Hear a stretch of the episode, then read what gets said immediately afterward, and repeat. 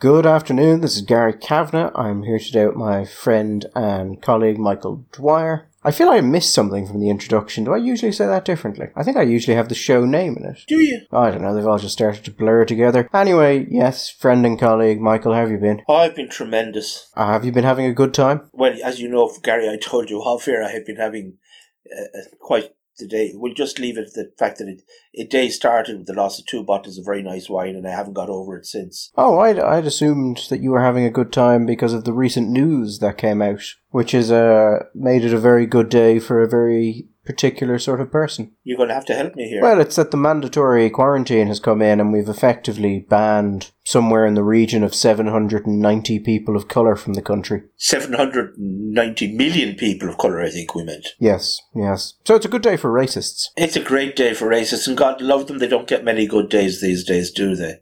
So I think, Gary, you did the numbers, didn't you? Was it Mali? You worked out that to stay in the quarantine in Ireland, if you were from Mali, that would involve saving up nine years worth of the average wage. Yeah, I can't remember off the top of my head, but I've just um, I've just been running through the figures again. I think I'll maybe do something on the weekend pointing out that you know we have banned nearly effectively the mandatory quarantine. You've one country on it that isn't either a majority black, Hispanic, or Arab country. And, you know, I just want to make the point that if, let's say, Trump had put this forward, the reaction would not have been what it has been in Ireland when we put it forward. Uh, no, I think that's probably reasonable. Uh, Aus- Aus- I think it's Austria, isn't it? Austria is the o- the other country on the list. The total population of all the countries that we've put for mandatory quarantine is 801 million. The only country Yeah. that is primarily white is Austria, and that has below 9 million. So about 792, somewhere in that region. Now, you know, it's never going to be exact, Michael. Um, it depends if you're going on, like, self-identification or the one drop rule. And I don't know what the department prefers to use when it's coming up with these sorts of things. I, ha- I, I, I think it's unlikely that the department has a sort of a list of boxes that you can take mulatto, octoroon. I don't, I, I, I don't think sort you know the the rules regarding miscegenation in post-bellum racist southern states of America are unlikely to still be in vigor in the Department of Justice. Well, I, if for no other reason than you, to minimize the level of complexity in their statistics, that Irish government departments will, you know, lean towards the one drop rule. I don't know. They're kind of keen on self-identification these days. Yeah, but that's very complicated to actually analyze. And if you want to block, you know, 800 million coloured people from the country, you're gonna have to accept that self identification, you know, just isn't gonna cut it. Just one drop rule, knock out 800 million at one go. I think the simplest way would be to the apply the, the basic pr- principle of immigration and customs officers all over the world. I don't like the look of you. Isn't that effectively what they've done? Yeah, but you know we we could just make it explicit and say, and and get rid of all these petty fogging procedural issues and rules and regulations. If the man at the counter in the airport looks at a person and says, "I don't like the look of them," that should be good enough for us. Well, I mean, we could just replace the entire list with just a placard that says no blacks, no Hispanics, no Arabs, no Austrians. Need apply. I think that would, yeah, that's simple, that's direct. Same result. I wonder, is this why CJ Stander is going home? He's worried that if he doesn't leave now, he'll get deported. Or he'll end up in a hotel somewhere in Kildare. So, as we said, uh, it was a nice opening. It's been a really good day for racists. Not anyone who actually wanted mandatory quarantine for any real reason, because the way they've done it won't be effective, even assuming it could be effective if implemented properly. So, really just a fantastic reason to stop particularly Africans from coming here. Yeah, but in fairness, it, has done something. There, there's a certain group of people, and I'm not saying that I don't understand to a degree where they're coming from, but there's a certain group of people who are sort of the the aviation equivalent of COVID train spotters. They have this slight obsession with counting the number of planes that arrive in Dublin Airport every day. And then they go on Twitter and say, X number of planes arrived every day. And then people wonder why there's trans why we can't get hold of the pandemic. All these people are coming flooding into the country. from what they have published, studies wise, it seems to suggest that people coming into the country like this not that big a problem. On the other hand, on the other hand, Gary, we are also told by people that we should be very, very worried indeed about people coming into the other country because of the variants, the new variants, the mutant variants that are going to flood into the country from all, all over the gaff and make it impossible uh, for us to live or to coexist with, even with vaccines. Well, Michael, I just think that we just have to accept and be thankful that the department decided to protect the purity of this nation by banning Austrians. yeah, because you know what? When it comes to issues of race and discrimination, Austria always helps. I mean, I just think it was time it happened to them for once. Reverse Anschluss. They had their time to do it to everyone else, and now we get to do it to them. I wonder if this is, uh, I, I hope the uh, working title of this program inside the department is just purity control. Oh, God. Mm. Is, have we reached the quota of implying that the department is racist yet? Or do I keep going? Because I can keep going on this for a while. No, no, no, no. I'm just thinking that we're now moving from that point to the point where you're now making sure we, we appear on some list somewhere of some sort of subliminal NGO that tracks far right commentary. Yes, and then it will just be said banning 800 million Africans was good in order to ensure purity. Yeah, I think that if you repeat the word purity one more time, it's like the, June, the genie appearing or something, or Nosferatu. You know, I think that that would just do it, and we would we would automatically ping on some kind of some kind of database somewhere. So anyway, it's it's not that they're racist. It's that they've tried to implement something in a very cack-handed fashion that won't work. Not even sure if they're incompetent or they just didn't want to do it. But anyway, on from that piece of good news for racists to piece of good news for everyone, Michael. keep on digging, keep on digging. Yeah, go on. What's the other good news? Our unemployment rate has fallen. It's fallen by 0.3%, which in a normal course of events would actually be pretty solid in a month. Do you know what you call that, Gary? That's what you call a V shaped recovery. Our unemployment rate is now at a mere 24.8%. Back when I was a chap, it was up around 35%, and we were fine. I don't know what people are complaining about. No, it wasn't. Well, maybe it wasn't, but that's what it felt like. Yes, well, you see, now it actually is. Also, we didn't. We had far fewer jobs in those days. It wasn't just we'd less, we'd more unemployment, we'd we'd less employment. So it was it was a whole different story. There, only, there was less than a million people working in the country. I mean, that's actually true. I mean, the, the levels of employment are more than double what they used to be in the eighties. Even if the unemployment, well, yeah, the un, unemployment was up around 17, 18 percent.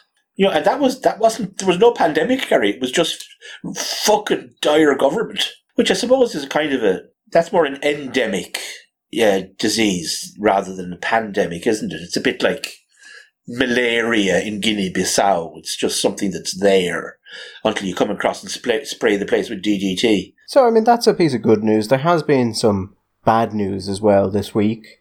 For instance, that ship shutting down a major global trade artery somehow in the Suez Canal. But inside Ireland, or sorry, inside the EU, we also had a bit of bad news that started as good news, Michael, for the EU. The EU, during the, uh, they decided that they were going to raid a factory in Italy, or a plant in Italy, and they found, Michael, millions upon millions of doses of AstraZeneca. 29 million doses of AstraZeneca, in fact. Strictly speaking, they discovered it. I, I loved about this was in the first hour or so after the story broke, there were all of these people on Twitter, some of them official spokespeople for the EU, and some of them the, unof- the, the unofficial spokespeople writing for the newspapers for the EU. And the dripping sarcasm. Oh yes, AstraZeneca denied having any stockpiles. AstraZeneca, and and then look what happens. Discovered, and the commissioner had sent to Italy and said, "Go in," and they went in and they went in and they searched. Well, searched. I don't know if they even searched. My impression is they asked somebody, "Where are the hidden supplies?" of Vaccines, and some man said, uh, "Over there." and that was the level of discovery that it involved. Gary. Yeah, so there was there was there was a moment of glory of we found the secret vaccines, and then that changed quite quickly given what AstraZeneca's explanation was, because it was kind of humiliating, and because it turned out that what had actually been happening in the plant was that there were two reasons why vaccines are there. 13 million of the 29 million were for COVAX. Now, COVAX is uh, basically a program that supplies vaccines to the third world, to the poorest countries in the world. And the EU, yeah. uh, you know, is fully signed on to that and therefore couldn't really complain about those 13 million. Also, it looked kind of bad because yes, they did just raid a facility supplying vaccines to the third world. And then it turned out the remaining 16 million, well, there was a little bit of a uh, issue there in that the EU hadn't signed off on the factory that had produced them, and so AstraZeneca couldn't legally use them in Europe. And so they were waiting there on quality control, as they called it. Once that was gotten, the 16 million were all being sent to the EU. So effectively, the EU raided a factory and had about two hours to comment and humiliate itself before sort of quietly going, oh god, let's just pretend that didn't happen. Unless you're the Irish Examiner or you're an Irish newspaper of any type, in which case it's not pretend it never happened, it's talk about it as if it was never explained. Yet the headlines didn't really change, did they? I mean, par- after paragraph 6, 7, and 8, maybe the story either got expanded or clarified, but the headlines seemed to basically say this stayed the same. No, no. I mean, and you had you know the standard with the Irish Times. I don't think the Irish Independent reported at all.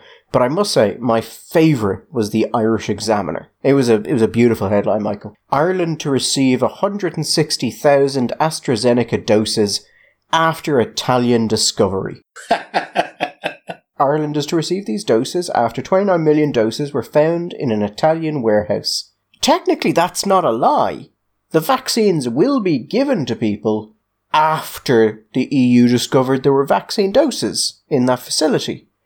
They're just not connected to each other. It's not a consequence of it. But I think that if you were a, a person who speaks English and you read that headline and nothing else, you would be left very much with well, two impressions. First of all, that the vaccines had been hidden, because the word discovery does seem to imply the looking for something which is not in plain sight. And secondly, after, in the sense of because of or as a consequence. I think that's what most English language people, speakers would, would, would, would take. And that's, hmm, I don't know. Disingenuous is the wrong word, but. It's in the headline and it's in the first paragraph. Now, I can't complain too much about it because the piece was written by Aoife Moore, who is their political correspondent, and I, after talking about one of her stories on the podcast last week, decided the risk of her suing me was acceptable and decided to write that in an article pulling apart the uh, article she had written and explaining why it was misleading. And I can't do that within like two days of the last one, or it just looks like I'm targeting Aoife Moore. But had that not happened, Michael, this would be a great article to do that too as well. But it did happen. So we shall move on without poking further further bears. Well, not that Aoife is a bear. I, I don't know Aoife from a hole in the wall. I don't think Aoife is a member of the gay community at all, Michael. wasn't you? I was I was thinking more of the Earthside community. Oh, I see. I see. Whoops. I think if you're talking the gay community, most most gay bears are perfectly happy to be poked. However, grizzly bears and polar bears probably it's more dangerous to poke. So there's been a slight expansion of one of the stories we were mentioning in the last podcast. We were talking about how there had been uh, Declan Ganley's case had gone to the courts. Declan Ganley's people had asked the um, the state's legal team whether or not there is actually any legal prohibition on the holding of masses, and the state solicitors said that they had to go and take instruction from their client, the state, and well, sorry, no, hold on, guys, not to be not to be that guy, but they went to the courts basically to get the courts to say that either the regulate there were no regulations or that what regulations existed were unlawful because they were unconstitutional. They wanted the courts to give a, view on this. The courts then asked the state, the, the state representatives, well, what is the story here? And at that point, the state say the state, the, the, the lawyers, I'm sure the very fine very excellent lawyers representing the state said, um, Can we get back to you on that? Which doesn't instill one with a whole lot of confidence, really. Tim Jackson of Gript decided he was going to reach out to the guards directly and ask them about it and just what exactly are you applying here? What is the actual status of, of masses? Because Tim, good citizen, wants to make sure that he's not engaged in any kind of activity that might draw the attention of the Garda Síochána. And the issue there is that the guards gave back a very long-winded answer about, you know, essential services and all of the things that are legal, basically, in a very general tone. And then Tim quite rightly noticed that they had not at all answered the question he asked them, and he asked it again, and they just refused to answer it. So the courts don't know what the law is because they're waiting for the state to tell them. The state either doesn't know what the law is or knows and is unwilling to tell people, and the guards are unable or unwilling to tell the media, who are meant to disseminate information like this, what law it is they're actually applying. Or how they're applying it, or how they how they intend to apply it. So, you know what? It's not much of a. It's it's not much not much joy for the average citizen out there that might want to take the terrible risk of going to mass on Easter Sunday. It does. It does give you the impression that a bit of a stroke is being pulled, though, doesn't it? Because you're like you go to one lad and you ask him what's happening, and he's like, "Oh, I don't know. You'll have to ask him." And you go to a second, and then a third, and after the third, you're like, "I'm getting a certain feeling about this." God, I think stroke is being kind. Stroke implies a group of slick, rather clever people getting together to do something sly and cute for their own benefit. It's like too young to remember Murphy's stroke, where they pulled off a great betting coup. Uh, I don't get the sense that anybody's pulling off a great coup here, but rather a bunch of people just don't know what the hell is the situation. And they haven't actually known what it was, but nobody had noticed up to now. But now people have noticed and they're asking the awkward questions, and it's all getting a bit embarrassing. Yeah, but just bull through it. Like, what's the worst that could happen? yeah, I mean, nothing will happen to them. Nobody's going to find them 500 euro for going to Mass or saying Mass or whatever. No, no, they're going to be absolutely fine. On other news, Michael, that might be good to know, just in general. In February of this year, and actually they've been talking about it since January, and actually they've been asked to start talking about it since just after the middle of last year. But in February, a team was put together, very quickly put together a report on whether or not rapid antigen testing should be done. A, uh, a rapid response report, effectively. That report has now been finished and it will be released according to the Minister for Health soon. Soon is not a date, soon is a promise. This is in the context also, Gary, of all sorts of other things that are going to be done. Radical, innovative steps to control the pandemic, like, for example, testing and tracking, Gary. I hear it's going to be a core part of it moving forward, Michael. Oh, uh, going back seven days. I seem to remember I was I was told it would be a core part of it, you know, during the first lockdown when there was like we need to lock down to give us time to develop this system, and then the system just never really ended up developing. But now we've now we've decided actually no, that might have been important. Maybe we should have done that. So let's now say we'll do it again. Do you think that's it? You see, the more cynical people out there, and that would never be you or me, Gary, obviously, but the more cynical people out there would say, it's not that they think that this is actually a good idea, but rather, you know what, we we kind of like the idea of keeping them in lockdown till Christmas. But to do that, we're going to have to do some shit that makes it look like we're trying not to get them in lockdown till Christmas. You know, we're going to have to do other stuff, you know, the other activity, other displacement activities, distractions that will make it look like we're really doing our very, very best. That there are, there are now five new, Michael, COVID 19 walk in test centres. Michael, in France, you can walk to a pharmacy and buy a rapid test. Ah, yeah, but that's France. I mean, who'd want to live there?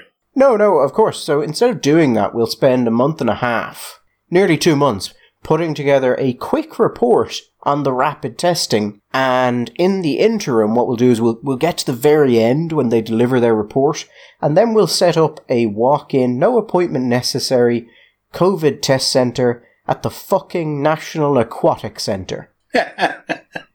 the test centres close on Wednesday the 31st anyway. Sorry? Test centres are open from yesterday until Wednesday the 31st. You're going to have to help me out here, Gary. Why? Not why are they open, why are they closing? They're temporary walk in COVID testing clinics. Oh, of course. He said, of course, without having a fucking clue what. Genuinely, why? So, what they've done is they've put testing centres in five areas where the cases are particularly high, and then they say that by, by doing more tests in those areas, they'll be able to better understand how and why the virus is spreading. Problem there is that there's no tracing of anyone. So I don't I don't see how you will do that actually. So you'll test people. They'll say that they'll be positive. Then you go back to them and say, "So, Mary, how do you think you got it?"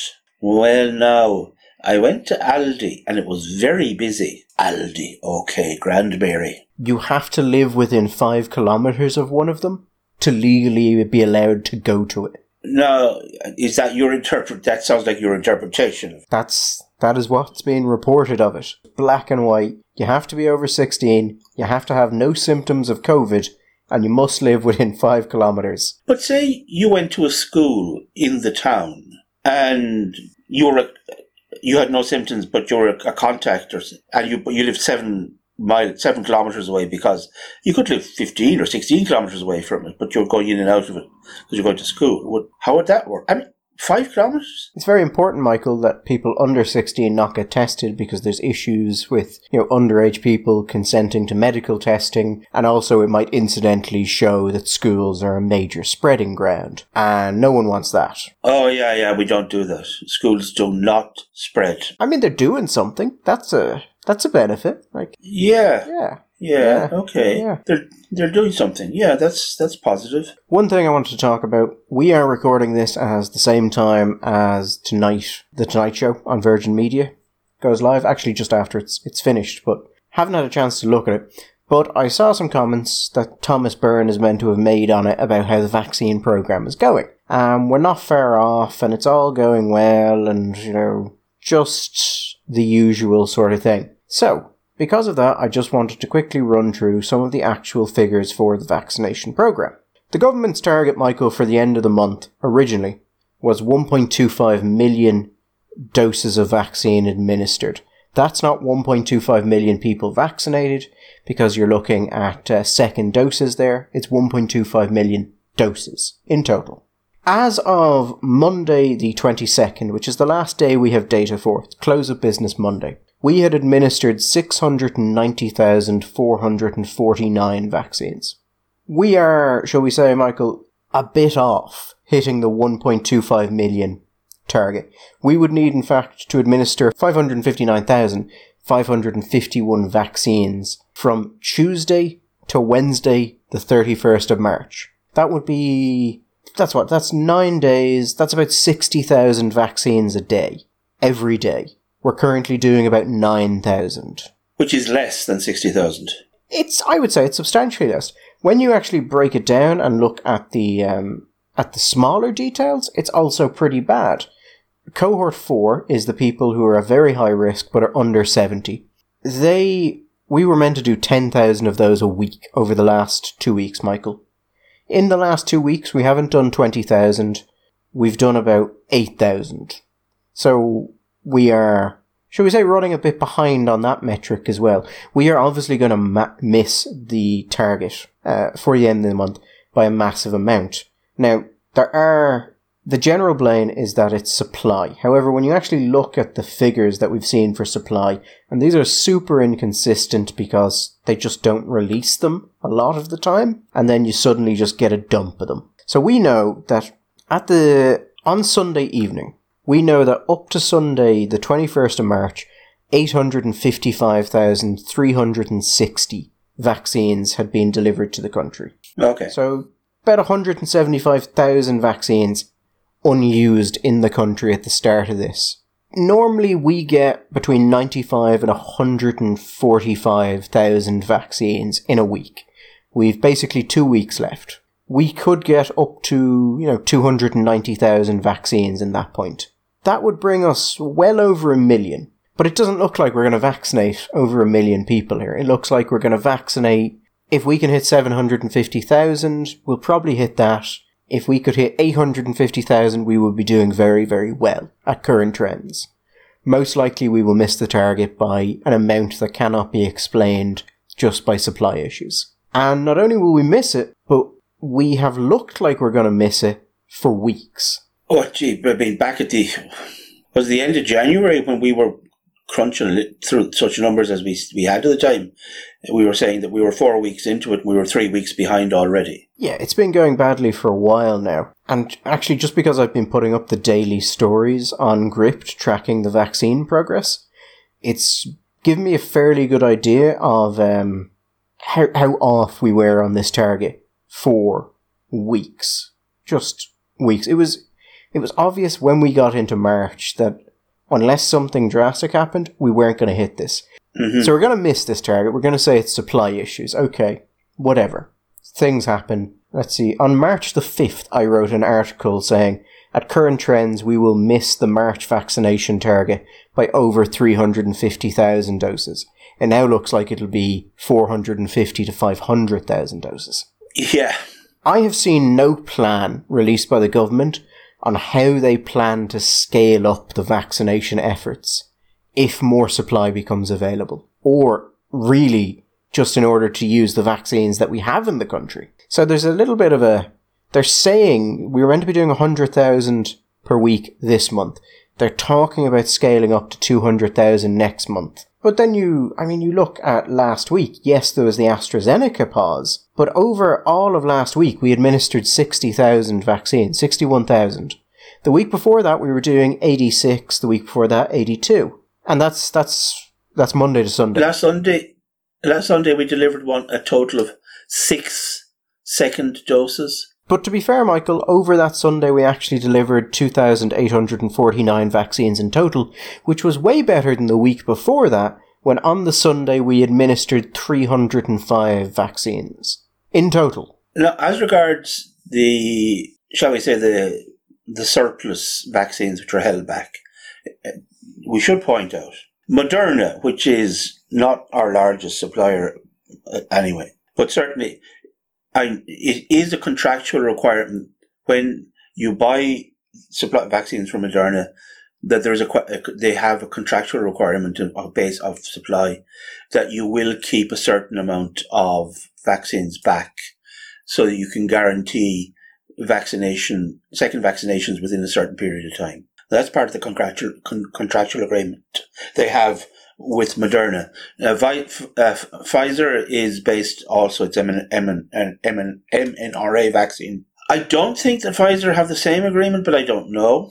I know that we also, when we began this process, it was on the basis of a one-two approach rather than following the example the British decided to go down the line of giving as many people as possible their first vaccine and then going back uh, at a, a distance of 12 weeks and there was a reluctance to do that because they felt that wasn't there wasn't data available. The trials, the vaccines hadn't been trialed on that basis. The real world data suggests that actually the 10 to 12 week data seems to produce not just similar but possibly even better levels of protection. But that's something that we didn't know at the time. So I think to be fair, we should. No, Moderna do have they Moderna do request that fifty percent of their vaccines are held back for second doses. That's so we've only received in total 68,000 Moderna vaccines. So you're looking at 34,200 vaccines to be held back. We had 175,000 at the start of this week. Let's take that away. You're down to what? 140,000, somewhere in that region. We're administering 60,000 vaccines a week. Now, what they're saying is that that is a buffer amount we've built up to ensure there's availability of second doses. But I think they did this without actually thinking about what they're doing. I think someone said, well, of course you want a buffer. You want a stockpile in case, you know, something happens. But all of the contracts we have signed for supply are effectively funnel shaped. They start narrow and then they expand over time. supply massively increases. It does not make sense to have a buffer of nearly 200,000 vaccines now when we've only got 850 vaccines in total when we could hold off and simply take that out of the larger deliveries that are coming to us over the coming quarter. And we do, it does seem to be, well, on the basis of the, the contracts that were signed and the, even the weekly uh, allowances, that you could safely do that on the basis that we are getting a, a significantly ex- expanded uh, supply. We're now getting to that part of the pipeline where the where the uh, the supply does ramp up considerably. Johnson and Johnson uh, are going to come online uh, along, with, and they're going to be increased supplies. We hope from Pfizer, although that's we, we don't know. AstraZeneca is still going to rep- there's certain question marks about supply there, but yeah, there's it. They the, the second quarter, which admittedly is somewhere between next week and three months' time, is going to see a massive ramping up. So you, you, from the point of view of protecting people that are vulnerable, it seems to be that it's a choice they could have made was to ramp up the the first vaccine now and get as many vulnerable people protected as possible, as quickly as possible. I've I've said before that the public, the government has kind of instructed people like children, just telling them not to do things or to do certain things without explaining why those things have to be done. And sometimes that's just been because it's handy, like some of the government regulations are effectively arbitrary. There's no science behind them. They just needed to say something, so they said something. But other times, it might have actually been quite useful to tell people things like, here is how most people get infected with COVID-19, and that is why you should do this, as opposed to just do it and don't question it. But I kind of get the sense with certain things like the surplus that there's stuff they themselves are just being told and not questioning. And it's not just that they're telling people things and not explaining. Sometimes I think they just don't know themselves why they're doing things. They're just doing them because they're meant to be done without actually thinking, oh, does this actually make sense in this particular case? Not in general. Specific to this situation, should this be happening? I take your point, I think you're right. And I think particularly in the context of the next quarter, you're right. That's not to say that we shouldn't, ex- we should not expect that there may not be further bumps along the road when it comes to expected supply. There's a story today, for example, that uh, Novavax, which is uh, an American vaccine, an American pharmaceutical company, which is producing a a vaccine which has finished its third third third phase trials in Britain at the end of January. The data is in; it shows efficacy up around 87, 86, 87 percent. And there was an expectation. There was, I, there was a, I think, a terms, a general terms of agreement were, were reached in Jan- actually January before January. However, it was announced today that Novavax are not yet ready to sign a deal with the EU. The UK signed a deal, signed an actual deal, and secured uh, a supply of 60 million doses, which will be produced in Sheffield, I think. And they signed, they, they did that deal on the 20th, 27th of January, which is kind of indicative of, of some of the supply problems that we've seen, the difference between having agreeing a deal in principle and then actually signing the thing. So shall we say biting the bullet, pulling the trigger. The Brits did that early. The UK now there are suggestions that this may be something to do with the fact that Novavax are anticipating that there may be certain issues regarding supply because of problems regarding certain elements uh, uh, components that they need for the production of the vaccine. And because of the experience of AstraZeneca, they're a little bit cheery about getting into a deal with the EU before they're absolutely happy that they're not going to be facing down the barrel of either a lawsuit, but also significant reputational damage. I mean, uh, what's the situation? I mean, the AstraZeneca, which we have to remember all the time, we keep reminding ourselves, is a vaccine produced at not for profit, has suffered pretty serious reputational damage, and its share price, I think, has reflected that. I think it's declined sixteen percent. You know, you're AstraZeneca. You're doing. You're not making any money out of this. You're you're licensing this tech, this uh, the production of this vaccine uh, all around the third world. You're you're you're number you're one of the most important contributors to COVAX which is supplying second and third, uh, developing and third world countries, the with this vaccine. The, you're in partnership with the world's largest vaccine producer in India, and all you're getting is shit. And your your your share price is down sixteen percent. I mean, frankly, if you're an, if you're a, vaccine company thinking, "Will we get into the not for profit business?" Mm, I I don't know if it's the headaches are going to be worthwhile. Anyway, my point is, the UK has a deal secured for sixty million doses. The EU is still in process of getting a deal signed. And that was the, these were for a certain amount of doses which they expected would be part of their supply chain, which they may and, I'm, I imagine they will get this thing sorted out. But if they don't, well, that's another bump in the road at some stage in the next quarter or the following quarter, when whenever it is, this will be approved. So I suppose, Gary, while I, I think I, I almost agree with them, but for the wrong reasons that I am. Um, I've got to the stage now, probably incorrectly, excessively pessimistically, that I am expecting that there will be further problems with supply. If we listen to the opinion of the Austrian Chancellor, one of the problems with supply may be that there is not the actual pro rata equitable distribution of vaccines happening within the EU. Now, there are certainly people in the Commission who vigorously contest his position on that, but the Austrian Chancellor is certainly strongly of the position, produced some numbers to suggest that, that the the vaccines are not going uh, in not being distributed in the way that they should be.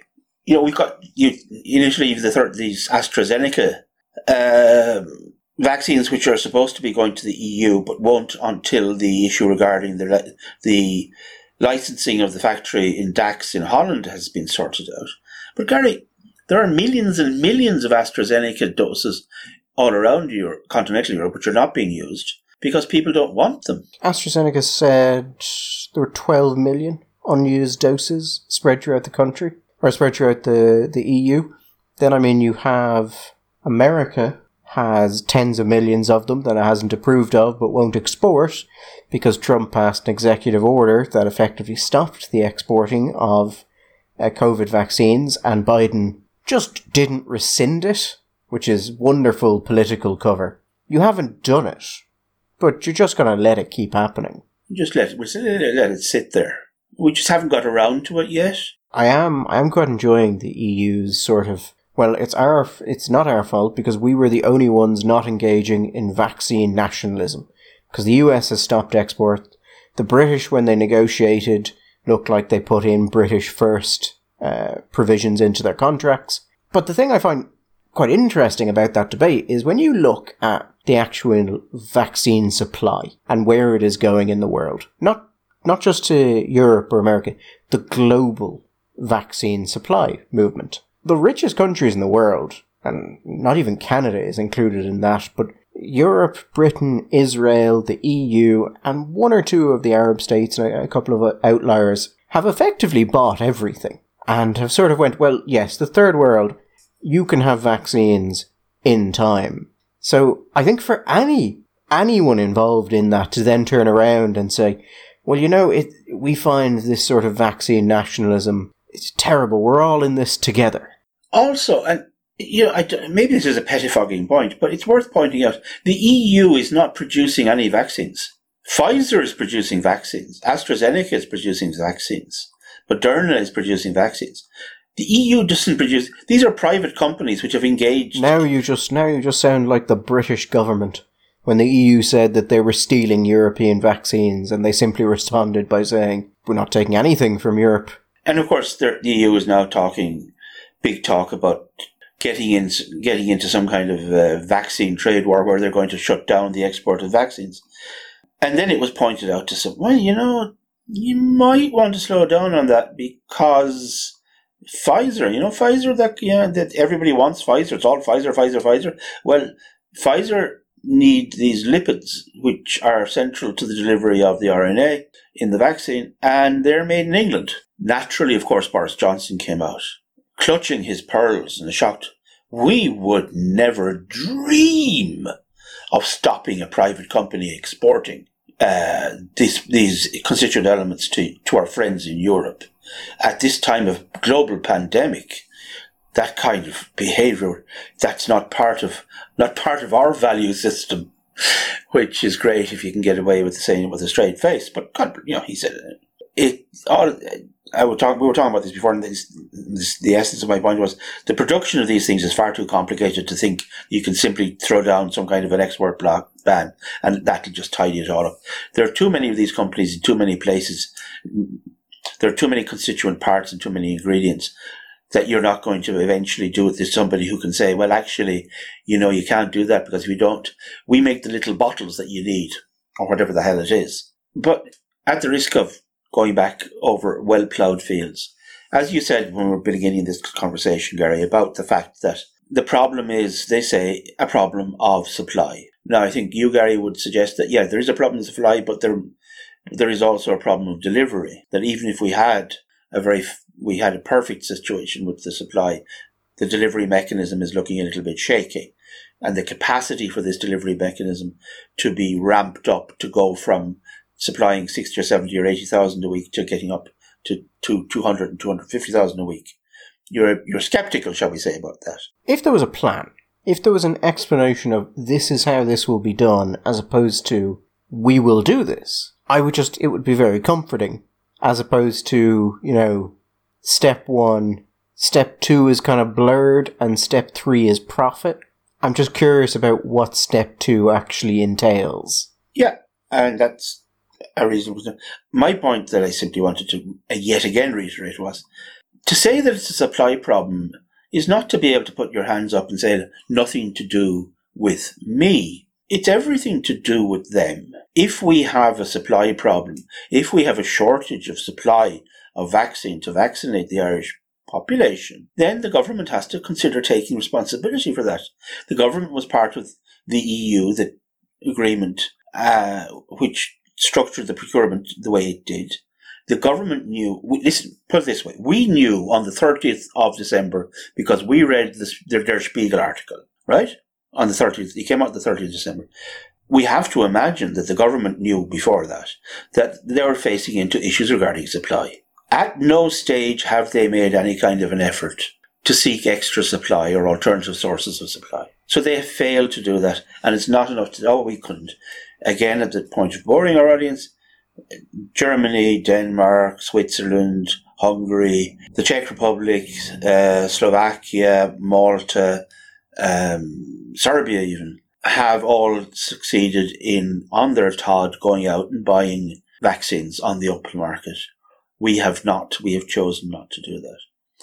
Deputy Marc MacSharry was uh, is on record as saying, you know what, at this stage, and he previously referred to the Sputnik, he said, listen, sh- at this stage, I think we should commit to seeking out supplies of Sputnik, and buying it and holding it on at whatever they can give us, and until they get uh, they get approval by the EMA so that at least when when it's when when that comes through, we will have it and we can roll it out, and it will take at least relieve any further anxieties we we might have about vaccine supply, whether it's Sputnik or other vaccines that could be done. It is not good enough to simply say, "Oh, it's all about it's all about supply, folks. It's all about supply, and we could do nothing about that." So move along. There's nothing to see here. Well, Michael, you would say that, but from reading most of the media, it does seem, in fact, to be good enough. I yeah yeah I don't know why it's good enough.